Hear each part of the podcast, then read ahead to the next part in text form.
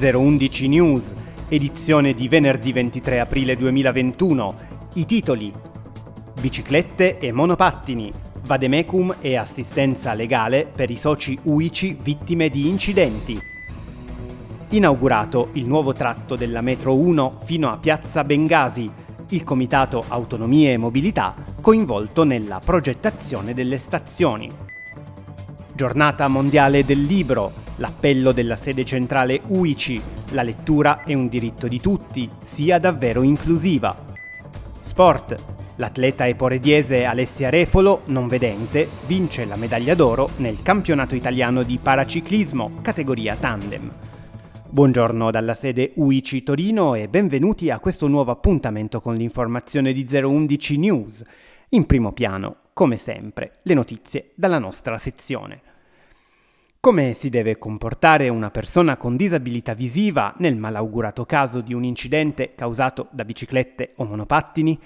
Nell'immediato, di solito, lo spavento e il trauma hanno il sopravvento, cosa che purtroppo rende poi molto difficile ricostruire e dimostrare la dinamica dei fatti.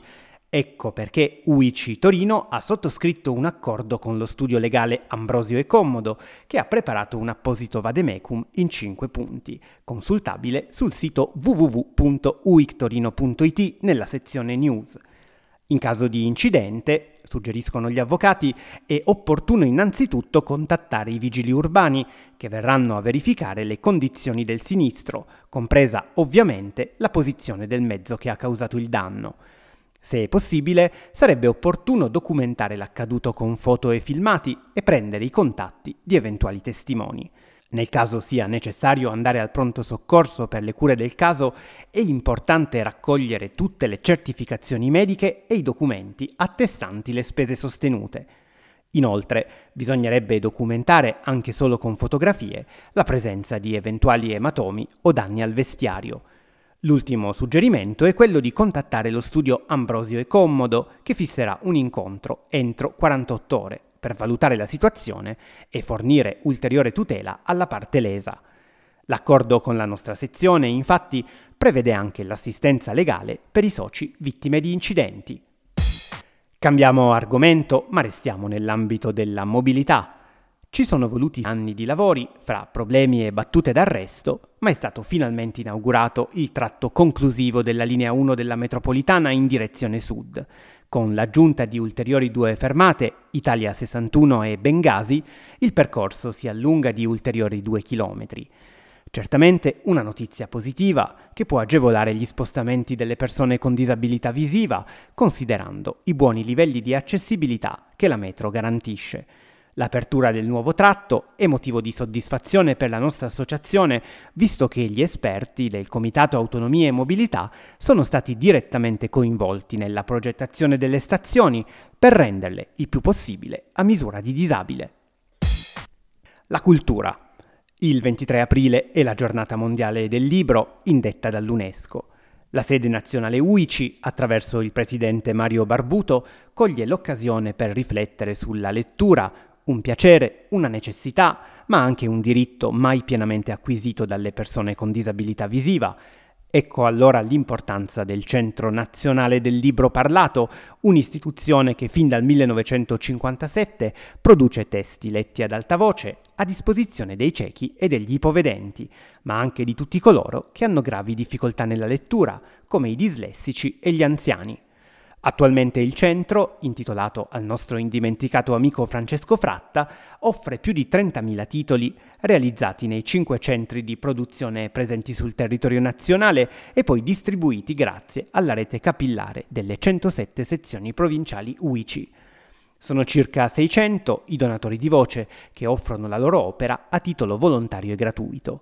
Un impegno prezioso il loro anche nell'epoca degli audiolibri e dei podcast Infatti il centro del libro parlato rende disponibili in formato audio anche titoli al di fuori del mercato tradizionale, come i testi scolastici e universitari indispensabili per gli studenti. Lo ha sottolineato il presidente Barbuto in un articolo pubblicato sul quotidiano Avvenire. Continuiamo a parlare di voce e di storie. Per 15 settimane ci hanno tenuto compagnia svelandoci aspetti inediti e lati nascosti di una città straordinaria – Parliamo delle pillole torinesi, gli audioracconti ideati e narrati dal professor Oscar Franco, grande appassionato di storia cittadina. Le sue pillole, molto apprezzate da soci e non, hanno permesso a tanti ascoltatori di conoscere più a fondo la nostra terra sabauda, con la sua incredibile ricchezza di idee e di personalità in tantissimi ambiti l'innovazione, le scoperte scientifiche, ma anche la storia, la filosofia, la musica, senza trascurare il costume e la cucina, con alcune ghiottonerie come il tramezzino, cui è stata dedicata la puntata inaugurale.